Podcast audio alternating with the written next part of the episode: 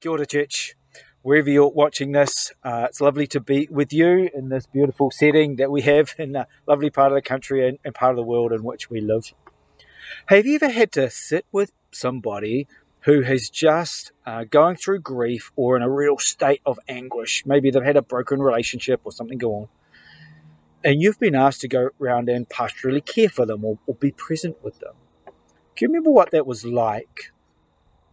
What is it that you were thinking when you were there? Were you concerned about what you would say, or, or, or maybe even what you would trying not to say? They can be difficult moments for us pastorally, can't they? I remember a number of years ago, I was in, when I was in Palmerston North, and I knew a man who lost his mum. Uh, he had grown up in this family. The marriage had broken up. Dad had headed away to another region, and so his mum had raised the two boys by herself, and she was a great mum. She'd done a wonderful job with them. And he'd grown up, he'd got married, and he had, he had a young family. And his mum went into the hospital for a moderate kind of procedure, but they expected her to be okay. Then something went wrong during the procedure, majorly wrong, and she passed away. It was a shock on so many levels. I was rung by his wife, and she had to go out one evening very soon after it had happened and said, I'm just worried about him. I just want someone to sit with him for the evening. And so I, I went around, but I remember going around and thinking, what is it that I want to say? Or actually, more importantly, what is it that I don't want to say? Because my concern was it's very easy to go in and go, well, here's something that I need to fix. But in actual fact, what I wanted to go around is I wanted to experience what he was feeling and empathize with him. Now, I want to use us thinking about that thought and thinking about in relation to fasting and, and more, more broadly in terms of Lent, because we're thinking about why as a church are we doing Lent and why is it really important in this moment in time for us to do something like this as a community. Scot McKnight's been very helpful for me in this, and he's um, written a book on fasting, a, re- a really good book. And he, he goes, well, what is it? Why why should we fast? What is the reasons for doing it? And he said, in general, when he looked at fasting and heard heard people's arguments for it. He would say that fasting is often talked about, well, let's fast to get a, a result. We fast so that something can improve in my life or I can hear from God or whatever it is. There's a motive that sort of sits in there, and they can be good motives in that. But he said it's not a great way to think of it from a scriptural perspective. When you delve into the scriptures, what you find is if you imagine A, B, C, B is fasting, and C is what the results we would hope that come from fasting, he would actually say the more important step is there's something A over here, which he would call a sacred moment, which draws the people of God to fast. Now, what he means by sacred moment is this he's talking about anguish or grief or brokenness or sin, that sense of fallenness that we really feel in the world something that we feel like this needs fixing or this needs sorting out.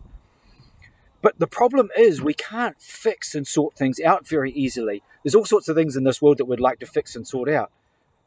It, it be, we can make an argument at the moment.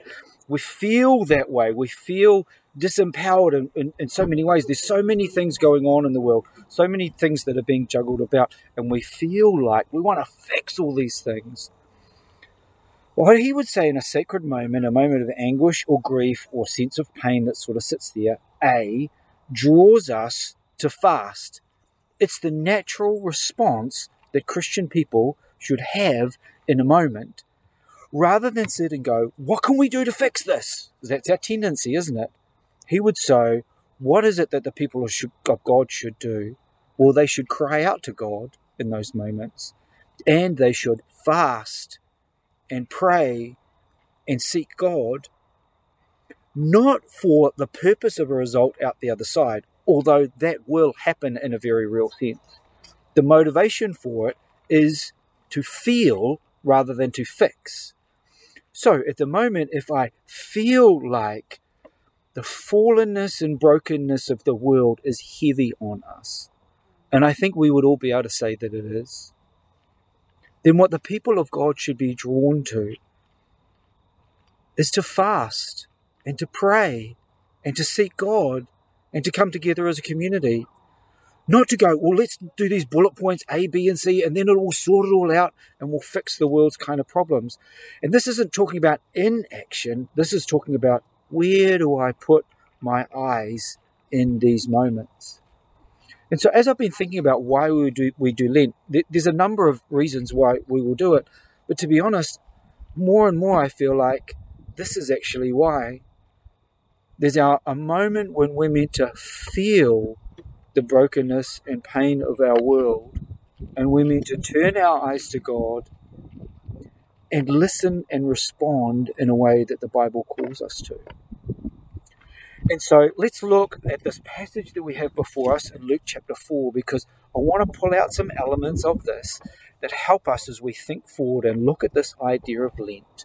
That's starting from the initial point of feeling and then ultimately thinking about how God might do to work it through, so a work in us and then ultimately a work through us. Now, we've read from Luke chapter 4, and we see the example of Jesus here, which Richard talked about last week. And this idea of 40 days, the 40 days less Sundays that we do leading up to Easter, is this period of Lent that's a tradition in our churches going back through the centuries, back to the third or fourth century. And it's a beautiful concept of a lead into Easter. And I love this idea because so often the first term is busy, isn't it? There's a whole lot kind of going on with school sort of starting back and back to work after Christmas, New Year, and, and first term can fly by really quickly. And we, we get to Easter and we go, yay, a long weekend. And off we head and we go, and we'll still go to church or we'll go to camp or do something like that. But it feels like I've rushed and I haven't quite prepared and ready for that moment. Easter is the highlight of our Christian calendar. It's when we remember the sacrificial death and powerful resurrection of our Savior Jesus Christ. That which gives us life. And so we need to celebrate it well. And one of the ways we're doing that is preparing properly. Now, in here, we're seeing Jesus preparing. Now, we read through to verse 15 deliberately because you'll see prior, it's the baptism that has just come out, heavens opened, God's looked down, God the Father's looked down, looked at the Son and said, This is my Son. I love him. I'm pleased with him. And the Spirit descends, and then the Spirit leads him out into the wilderness. And then you'll see at the end of the story, the Spirit leads him into teaching. He begins his ministry. So here is a preparation time for Jesus into his ministry. And we'll pick up a little bit more of that later. So, what we see here is the season of Lent we start with the idea that this season is first and foremostly a response to what is happening in the world. Now, ultimately, Jesus coming is a response to what is happening in the world. Why did Jesus need to come? Why did he need to come down from his place in heaven and come in, in, in, onto the earth, eh, come as a human being just like us, experience the world in the way that we experience it, but ultimately to conquer the things that are wrong with the world. Why did he have to do that? Because he knew the brokenness and fallenness caused by our rebellion and sin. And so he feels it, right? And then ultimately he's going to fix it. So our first motivation for Lent is responding to the brokenness of our world. Now he goes out into the wilderness, and this time I want to focus a little bit on here this idea of testing. So he's, he's, he's deliberately out here in the wilderness, and then the devil comes to him after 40 days and he tempts him. Now, did you notice the three temptations? There are three different ways in which Jesus is tempted. The first one is a physical temptation. He says, See those stones? You're hungry. Why don't you make them into bread? Now, there's nothing wrong with eating, right? If Jesus had chosen to eat at that moment, there would that would be okay. We see the in Scripture all the way kind of through in the Old Testament, we see this idea of feasts, celebrations, times when we come together and we come around food and we eat, but it's mixed with times of fasting. For example, the Day of Atonement. It says on that day Leviticus 24, you are to deny yourself food, and it has severe repercussions for those who don't deny themselves. So he said there's an appropriate time to fast. And for Jesus, when he's out here in the desert being tested, is an appropriate time to fast. And the devil is saying to him, Why don't you eat bread instead of doing that? And Jesus says, No. Now, for us, physical temptations are very real in our world that we have today. And it's not just around excess food or lust or other things that come with physical thing there. Remember last year in Fruit of the Spirit, we said self control was the ability to choose the important over the urgent. I choose what is important over the, th- the urges of my body, the urges of my flesh. And so the body has natural, lovely desires that it has to eat is a, is a good thing, but there's appropriate kind of times from it, and I'm meant to control it. That's why fasting is actually really important it shows my ability that even though food is food, physical food is critical, my spiritual food is ultimately the thing that I need more of. And that's why when Jesus answers, what does he say in verse 4? He says, It is written, man shall not live on physical bread alone. Right? We know the finishing of that, but on every word that proceeds from the mouth of God. So I have these physical temptations, I put them in my place. I keep them where they are. Now, if you go through Lent and you set aside this period of time where you're fasting and praying and in the Word and reaching out to God and doing His community, you're going to be tested. And physically is one of those ways that you will be tempted. If you choose to fast, there will be moments where you go, Oh, why don't you just give up that fast? Why don't you have that? Now, just one word on fasting while we're, we're, we're thinking of it. The main description of fasting in the Bible is a fast from sundown on one day to sundown the following day, a 24 hour fast. And I would just encourage you, I think there's all sorts of things that you can do in this period of Lent. Some of them I will call fasting, and some of them I would call abstinence. What I mean, fasting is food, food plus or minus water, right? But food, I think, does something very specific with us and in us when we de- deny ourselves food for a period of time. And so I'd encourage you, I really think one day a week, go from a dinner meal to the dinner meal the following day and just do a fast of that. You can do it for longer. I'm not saying that. I'm just saying I think that as a minimum, that's a really good one to sit yourself down and do, and do it for six or seven weeks, one day a week. Now, why I said abstinence is different. Abstinence, I think, is this idea that there's some things that I should give up. We often choose, you know, there's, there's things like um, coffee or social media. They're things that I know are probably not the best thing for me to do, or I need to rein them in or pull them back in under control. That's a really good thing to do during Lent, and I would encourage you to do it. Some people have told me as families already that they're looking at ways to do that around social media or device use in their home. That is so cool. Brilliant. Do that. But I still would put in the place of abstinence. They're things that you're training yourself to do to improve your lifestyle in a very real way. But I would encourage you to do fasting on top of that because I think it is the biblical model that sits there with it. So let's do a bit of both. Now, back to the temptations. So the first one was a physical temptation. Now, Matthew 4 and Luke 4 have the same three temptations. They have the next two in a different order. So let's go with what Luke does. Luke's second one is in regards to taking him up to a high place and showing all the kingdoms of the world and saying, I will give you all their authority and splendor. Now, this is an interesting one because a lot of people will go, well, they're not there for him to give. And yet, the Bible does tell us that the, the devil is, in many ways, the prince of this current world. So, while ultimately he will not be in charge forever, there's a sense in which he has massive amounts of control of what is going on. And you do not need to look far around our world at the moment to see that that is happening, right? So, this temptation here is a temptation around power and control. I will, I will, I will give you this stuff. You, you can have power, you can have control. Now, is that temptation real to us? Absolutely. In small and in large ways, in areas of our life, we like to be in control and we like to have power. And it's a it's a temptation that sits there very strongly for us. It's always testing us, always calling us away. And yet if anything we learn from Jesus' model of leadership, it is that he is a servant and that he gives power and control away and doesn't need it for his own selfish gains. And so here he can resist the devil so strongly and goes, It's written, you worship the Lord your God and serve him only. I'm not bowing down and giving in to you. The third one is a really interesting test.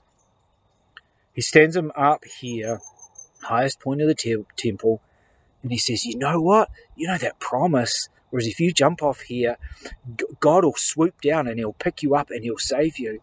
Why, why don't you try that out? And so this is an emotional temptation. Does God love me? Does God care for me? Is that a real test? Absolutely, it's a test for us today. We have this little thing in the back of our mind. It started in the Garden of Eden. Did God really say?